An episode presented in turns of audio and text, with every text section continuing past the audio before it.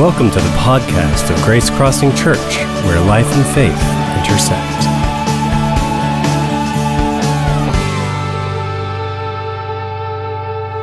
Good morning, everybody. I want to welcome you this morning uh, back to our series, uh, True Love. We are grateful to have you with us this morning. So, in this series, the premise of the series, True Love, is that. Um, that we are trying to really get a handle on what God teaches in Scripture and in this series, we're actually building it on the idea that love is defined by and found in a person, and that person is God, as affirmed by Jesus Christ. So Jesus came to affirm that God's truest nature is love, and not just any kind of love. There is a unique kind of love that we find in the New Testament. It's the word agape. Talked about it the last couple of weeks. And this is a unique brand of love that is unique to God. Jesus actually says it's this kind of love, God's kind of love, that is really the defining attribute of we who are followers of Christ. John's Gospel, chapter 13. By this, by this, everyone will know that you are my disciples. By what? If you love one another. In other words, if you God love one another, by that, people are going to recognize that you belong to God.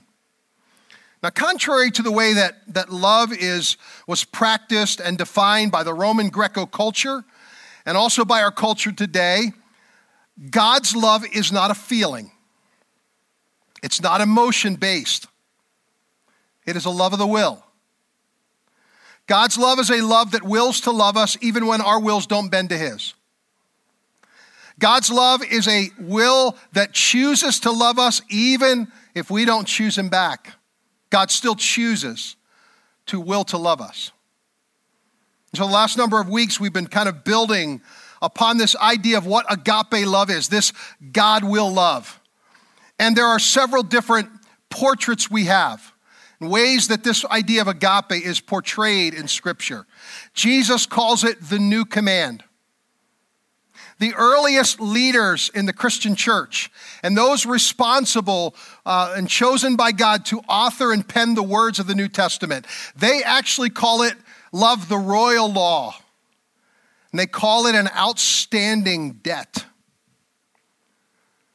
Perhaps this also is what Jesus has in mind in these words by way of invitation to us. Matthew chapter 11, verses 28 and 29. Come to me. Come to me. All you who are weary and burdened, and I'll give you rest. Take my yoke upon you and learn from me, for I am gentle and humble in heart, and you will find rest for your souls. Now, a yoke was simply a wooden implement that was used to tether two oxen together.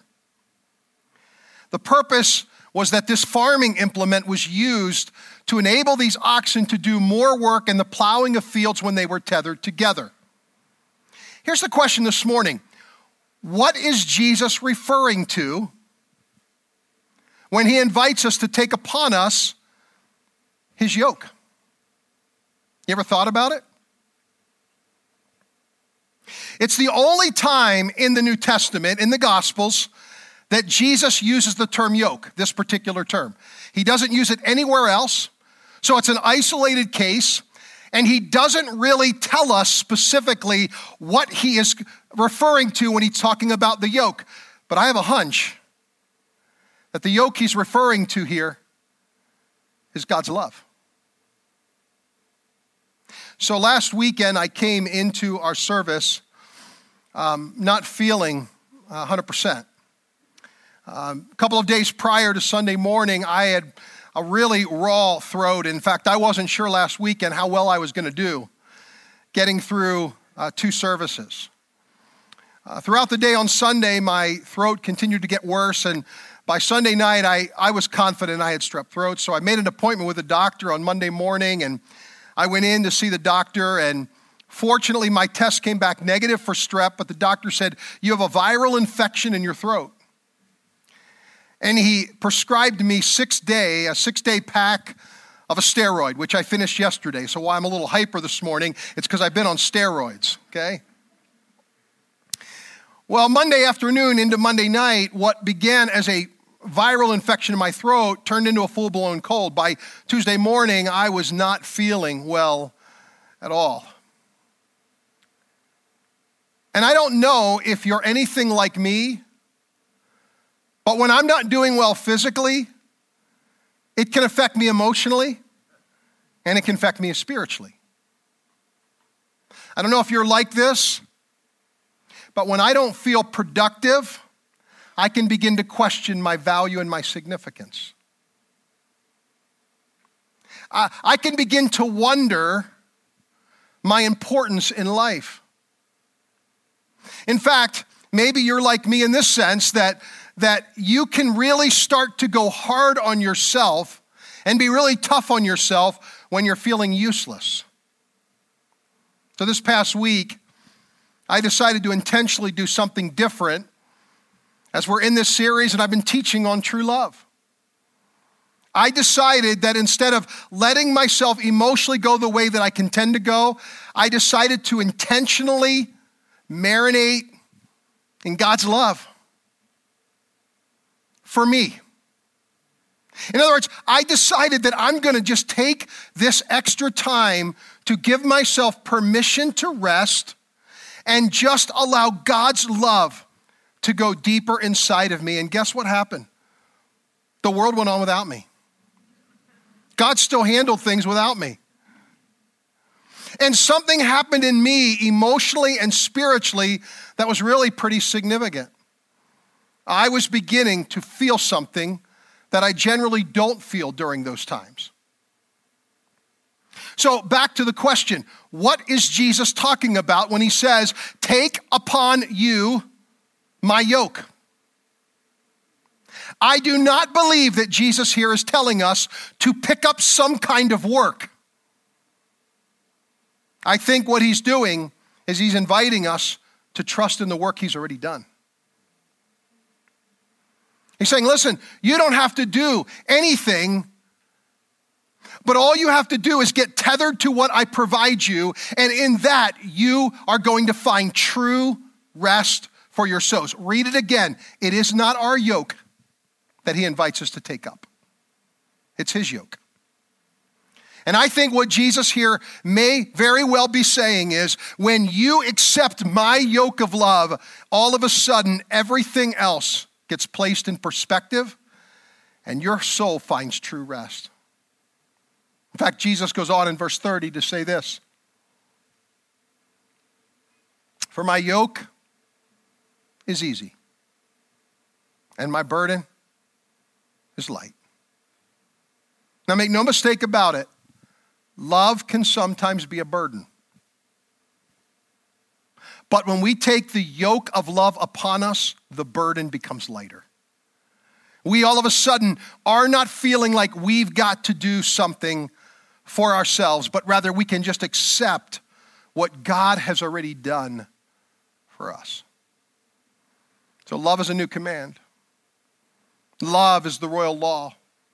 Love is an outstanding debt. And I would propose to you today that love is also a yoke. The yoke of God upon us. Because when we do this and we take it upon ourselves, we can treat ourselves like Jesus treats us gently and humbly. That's not how I treat myself very often. Now, with that backdrop in mind, I want to move us to the next stage of this true love this morning. I want to take us to a very familiar, what may be a very familiar passage to some of you here. But I want us to pray that God will give us new eyes as we come to this passage today and as we see it for what God is teaching us. Matthew's Gospel, chapter 22. Here's the story, verses 34 through 39. When the Pharisees heard that he, Jesus, had silenced the Sadducees. They met together to question him again. One of them, an expert in religious law, tried to trap him with this question Teacher,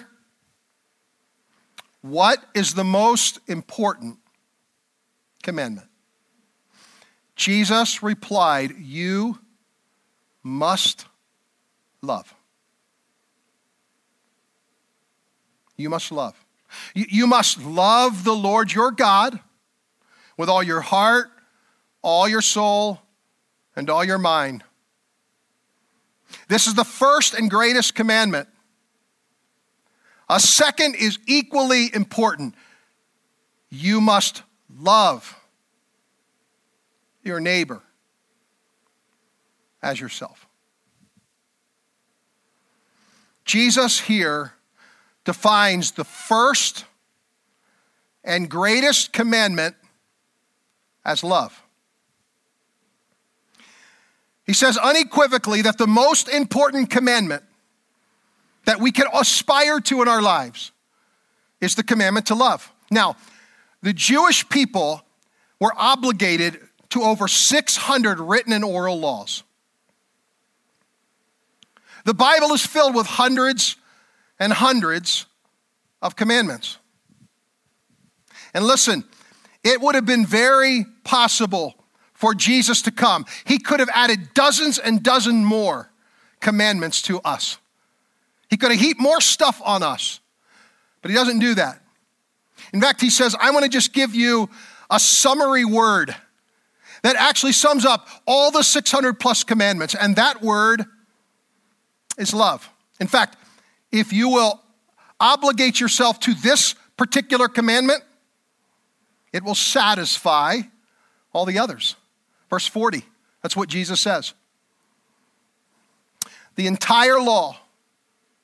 So think here now the Old Testament, all 39 books of Hebrew Scripture. The entire law and all the demands of the prophets are based on these two commandments. And when you read the word commandment in Scripture, think rule. These were literally rules that were intended to be followed. And yet, Jesus summarizes all the rules by saying there's really only one rule. And the rule is that you love. That's the rule, is that you love. Which brings us to this morning's big idea. If love is the great commandment, then loving well is the rule of the Christian life. If love is the great commandment, as Jesus said, then loving well is the rule of the Christian life. Listen this morning. Loving well is not a goal of the Christian life.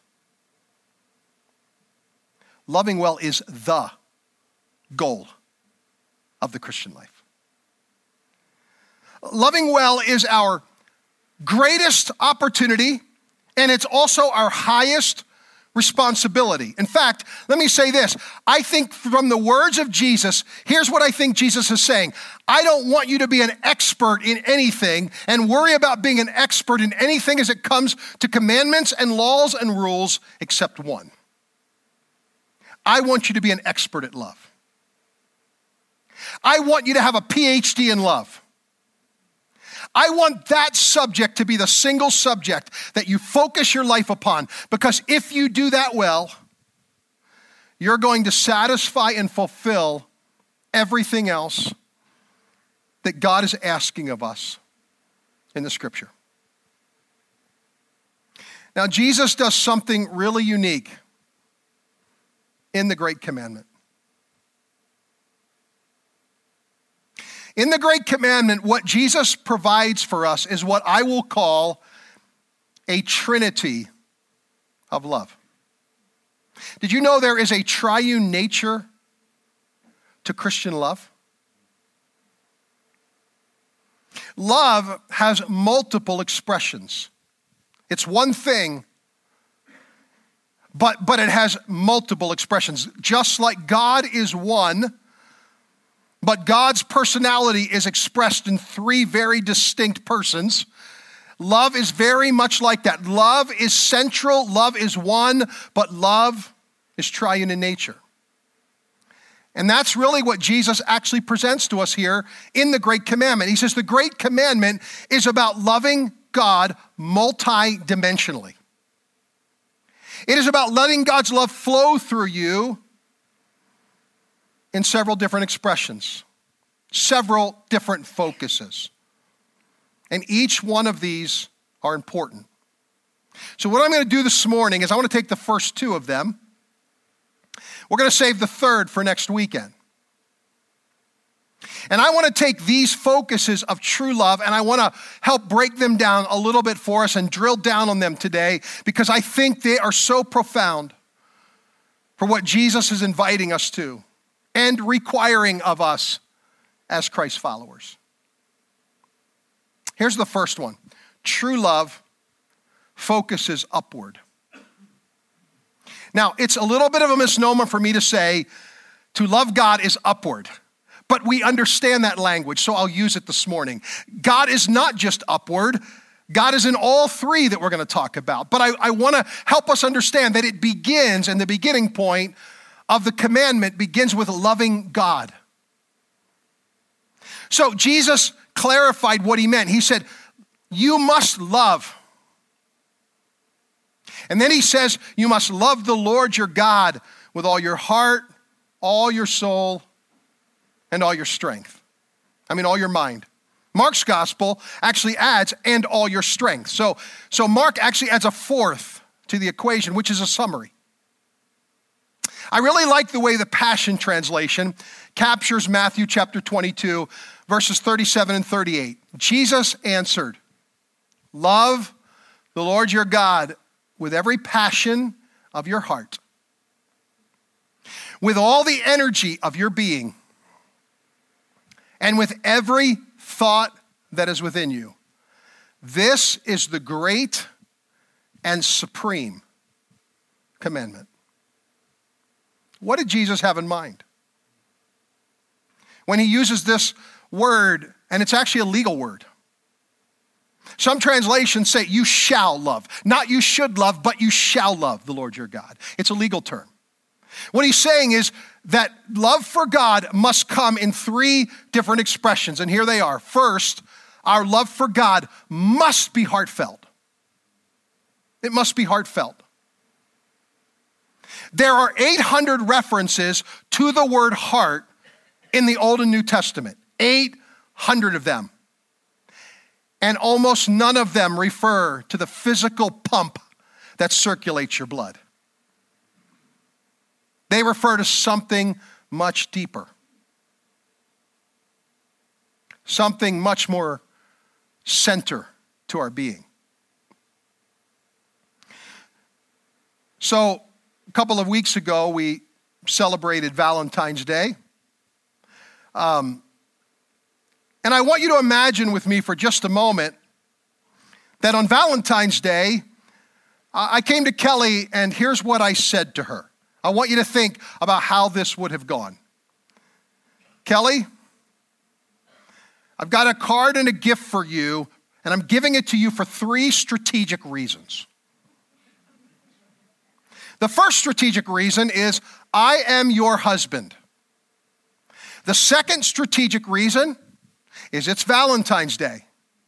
And the third strategic reason is a spouse is supposed to give a card or flowers or chocolates or a gift to their spouse on Valentine's Day. So here you go. Enjoy. How many of you think that would have gone over very well? Listen, here's the deal Kelly does not want my obligation. She wants to be the object of my affection. Kelly does not want to be my duty. She wants to be my delight. She wants to know that she's the apple of my eye. She wants to know that when I have an opportunity to say, I love you, I'm going to say it to her out of the depth of my heart where it is so heartfelt. And listen, God does not want our love in a mechanical way. God does not want us to love Him because we feel some obligation to love Him. God wants relationship with us, which means God wants to feel our love from us. Do you remember the first time that you said to somebody, somebody special to you, somebody important to you, somebody, maybe your spouse, that you really care deeply about? Do you remember the first time you said to them the words, I love you? Your palms are sweaty. You got a knot in your stomach. You're a nervous wreck. Why? Because you're wondering, are they going to accept or reject it? Are they going to reciprocate that love back to you? Are they going to say anything in return? Or they're just going to look at you and say, that's nice? Which leaves you feeling really vulnerable, doesn't it? It's a thing about love, isn't it? Especially when it's expressed from the heart. Is heartfelt love leaves us feeling a little vulnerable, doesn't it? Because we really don't know how the person is going to respond to us. We don't know whether they're going to accept our love or reject our love. And I want to say, when it comes to our relationship with God, you know what? I believe God wants to hear us say the words, I love you, and mean what we say. Now, some of you, that's really hard for you because you didn't grow up in a home that was very expressive. You didn't grow up in a family that expressed emotion or love very easily, maybe not ever. Maybe you never grew up hearing those words, I love you. And that feels really foreign and awkward for you to say to God, I love you. Well, listen, I would encourage you to start practicing it because God wants to hear us say it.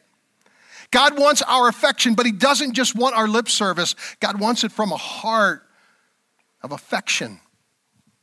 And we can't have that unless we have first, in a more deep way, integrated and metabolized God's love for us first.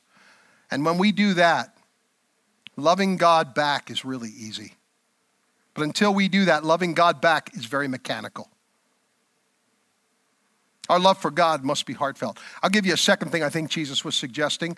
I think Jesus was saying our love for God must be honest, must be truthful.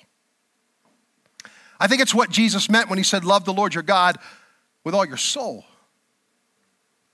Do you know that your soul is the truest and most honest part of you?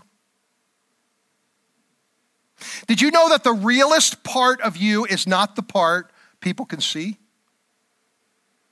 The realest part of you is your soul. It is actually the place where, whether you say it or not, you are most honest.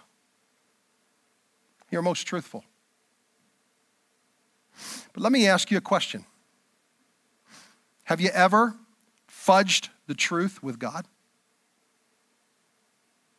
Here's what I mean. Have you ever said to God what you thought God wanted to hear rather than what you were really feeling? I have. I've put my best foot forward. I've tried to impress God with being spiritual when I didn't feel spiritual, of feeling like I was at a good place when I really wasn't at a good place. I don't just try to fool others, I've tried to fool God. And let me ask you this question What is the source of that dishonesty? I would suggest the source of that dishonesty is mistrust. That we don't think God can handle our honesty if we're really truthful. Let me say that I believe love and trust are differing sides of the same coin. I don't think you can really say you love someone if you can't trust them. And I, and I don't think it's possible to deeply trust someone that you can't say you love. I, I think those two go hand in hand. And so when it comes to our relationship with God, here's what I think Jesus is inviting us to. He's saying, Love the Lord your God in an honest and truthful way. I had somebody say to me not too long ago, I feel angry with God. And I said to them, Tell him. Tell him. Because God wants relationship with us, which means God wants to, us to invite him into what we're feeling. Hey, God knows it anyway, but God's longing for relationship, and he doesn't get it unless we invite him into it. And it's our honesty that invites God into it. God does not need to be treated with kid gloves.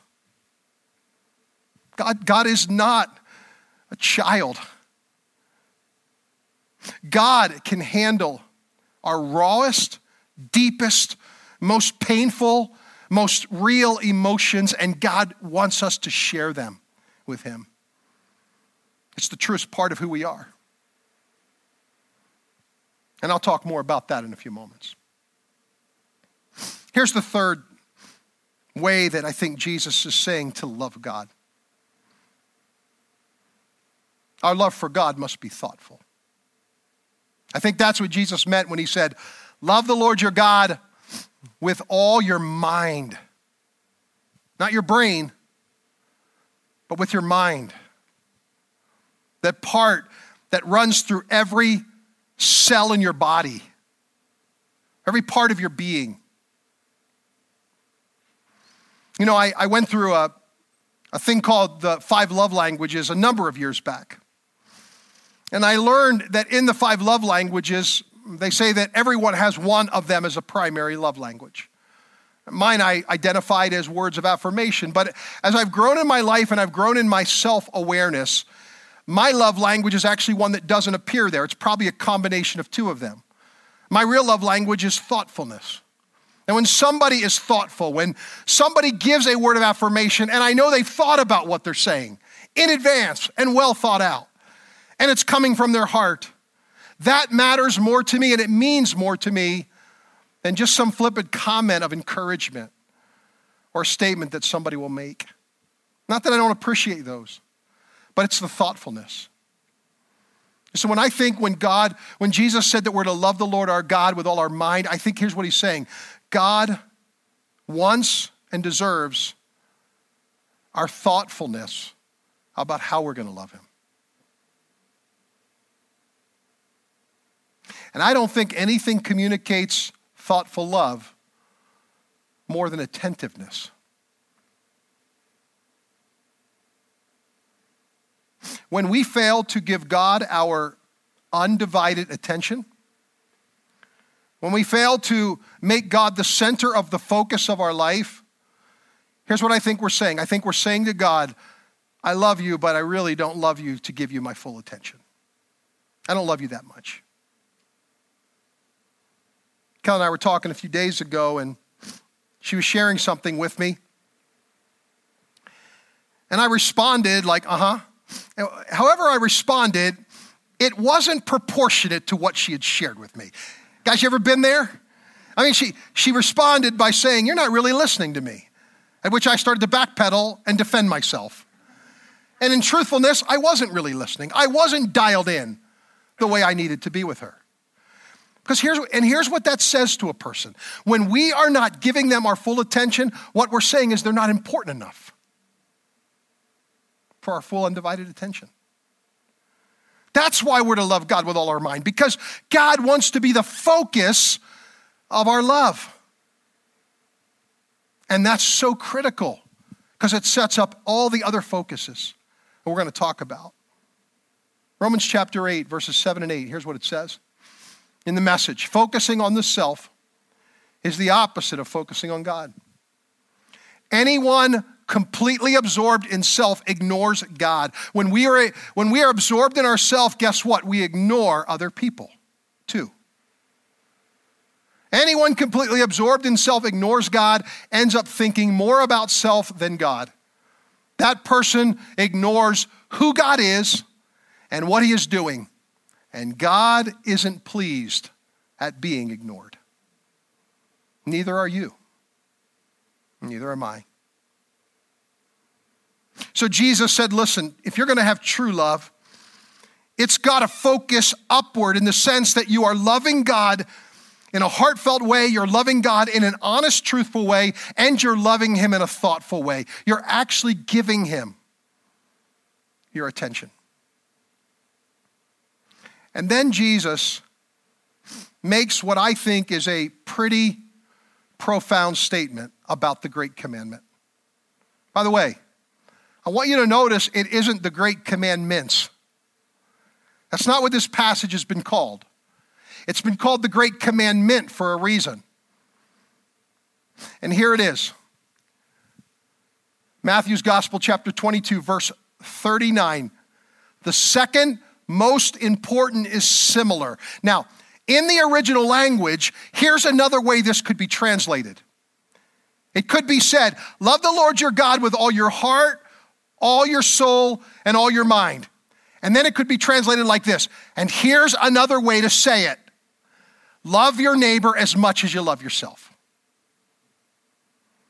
This is not another way and another commandment, another uh, simply another aspect of love. It is love in and of itself that is now being presented and manifested in a differing way.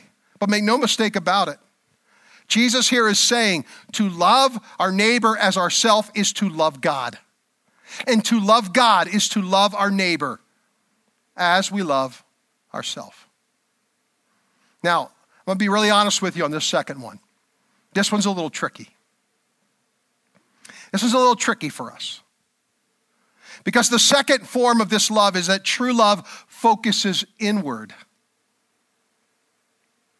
Jesus said, It is to love your neighbor as you love yourself.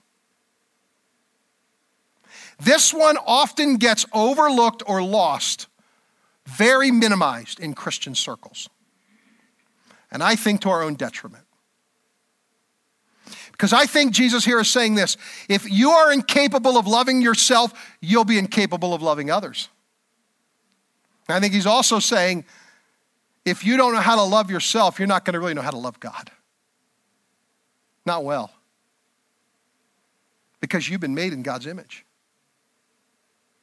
You've been made in the very likeness of God. Now, you might be like me, and this one's been a journey for you.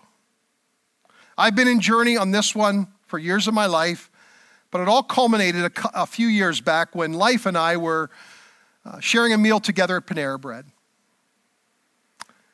He was sharing with me that day, and somehow our conversation led to um, his words of affirmation to me of my worth and my value, my significance. And if I remember, he was talking about how significant my leadership is here at Grace Crossing Church. And, and here's what I found so interesting about it.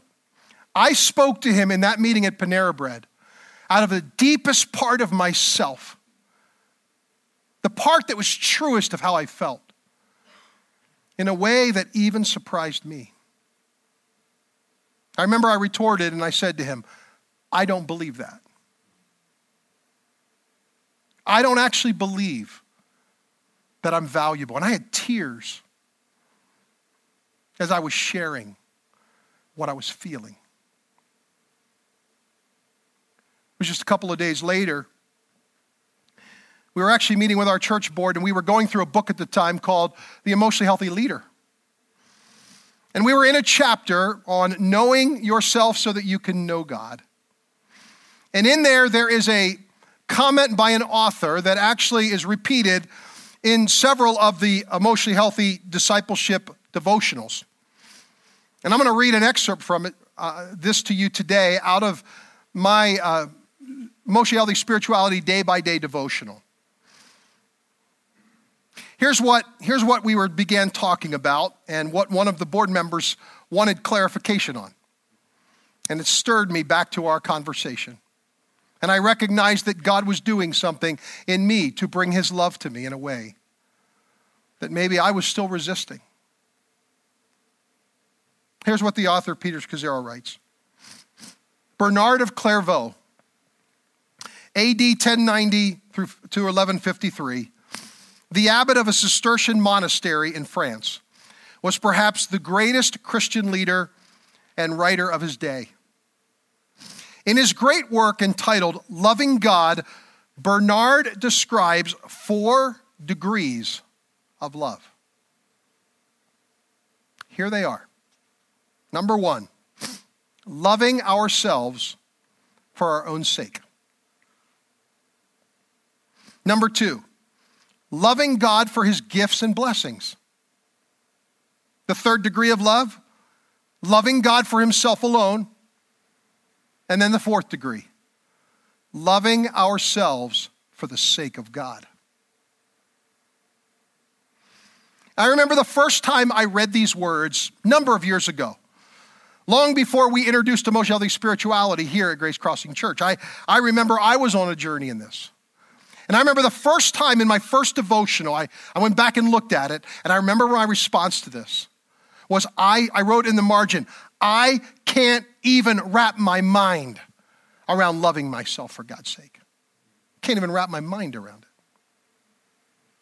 And before I read you the response that I wrote in this devotional just a few years back, I want to share with you this. I have never struggled to love myself for my sake. Just ask my wife. Never had a tough time with it. The problem is, loving yourself for your own sake is very selfish. It's very self centered. It's very self absorbed. It can be very much about you. And there's all sorts of displaced loves out there that are telling us to love ourselves and make good choices, but, but it's nothing to do with God. That's not what we're talking about here. Early in my Christian journey, I had an easy time loving God for his gifts and blessings. I had no trouble loving God for his gifts and blessings. The problem is, I didn't feel like I loved him very much when I didn't feel his gifts and blessings. And I even grew to the point where the third degree of love was burning hard in me. It was burning brightly in me. And that was loving God for himself alone. Like I grew to the place where I could love God for him. But this fourth one, loving God for, loving myself for God's sake, I was struggling. It was what poured out of me in that day. That really was a, a meeting in Panera Bread that honestly changed the trajectory of my journey in this area of loving God. Here's what I wrote several years ago. And I read these with gratitude because I'm not here anymore. But I cannot say that I still don't feel these from time to time. This might be where some of you are here this morning. Here's what I wrote Here's the question Where do you see yourself on Bernard's love and list of the four degrees of love? I wrote, I'm still learning to love myself as God loves me. I don't feel like I'm worth loving. So I live to prove my worth and earn God's love. This affects the way I live, the way I love, and the way I lead. Why do I refuse to love myself for the sake of God? And I wrote, because I don't feel that I'm worth it. Here's what the author goes on to say about loving ourselves for God's sake. He says, The highest degree of love for Bernard was simply that we love ourselves as God loves us. In the same degree in the same manner and with the very same love. The love, the self, we love the self that God loves, the essential image and likeness of God in us that has been damaged by sin. That's what we love. Now, listen, I, I think it's interesting that John, the apostle, writes this. He says, How can you love God whom you've not seen if you do not love your brother and your sister who you do see? Let me say that another way. How can you love God whom you have not seen if you do not love yourself who you live with? Who you are with every single day? What John is suggesting is it's impossible to say we love God if we don't love ourselves and we don't love others. It's impossible. Let me say it another way. How can you be in tune with God when you are out of tune with yourself? How can you be present with God if you're not present with yourself? And what I want God to do in our hearts today is I want God to help each one of us to make a commitment to move on that scale toward loving ourselves for the sake of God. For the sake of God. We are created in God's image. There is something in us that He will always love, even in its brokenness. He'll always love it. God will never love it any less because it's His very nature in us. So, as we close this morning, I'm, I'm going to ask you to hold two things and ponder two things this morning. The first one is this Where am I in the four degrees of love? Here they are again loving myself for my own sake, loving God for his gifts and blessings, loving God for himself alone, and loving myself for God's sake. Where am I on those four degrees of love? Here's the second thing. And by the way, let me just say this don't judge where you are. Like, like don't condemn it. Just be aware of it. Just be mindful of it. And just be honest with God about it. Love Him from your soul. Here's the second one. What one step can I take this week to love myself for God's sake?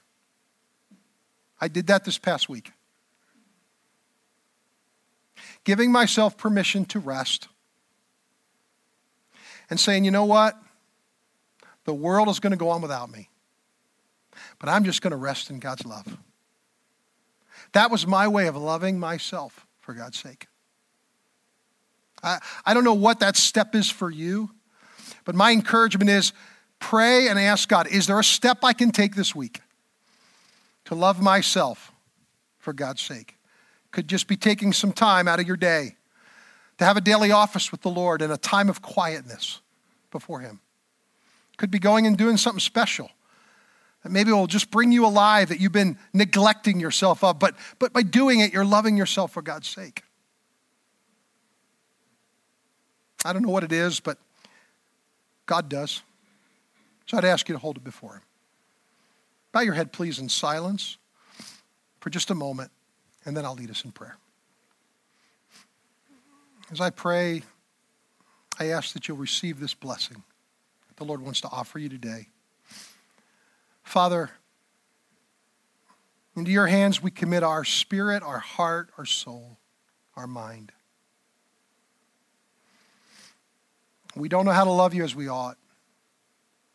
But we receive your great love for us today. And we pray that in response to that love that we'll learn how to love you with all of our heart, all of our soul, all of our mind. And help us, God, to love ourselves for your sake. Keep each one, Lord, I pray, in the palm of your hand. Hold us in your great love for us, I pray. And let us be encouraged as we move through this week that we are dearly and deeply loved by God. I pray all these things in Christ's name.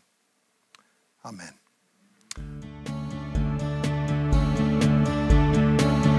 Thanks for listening.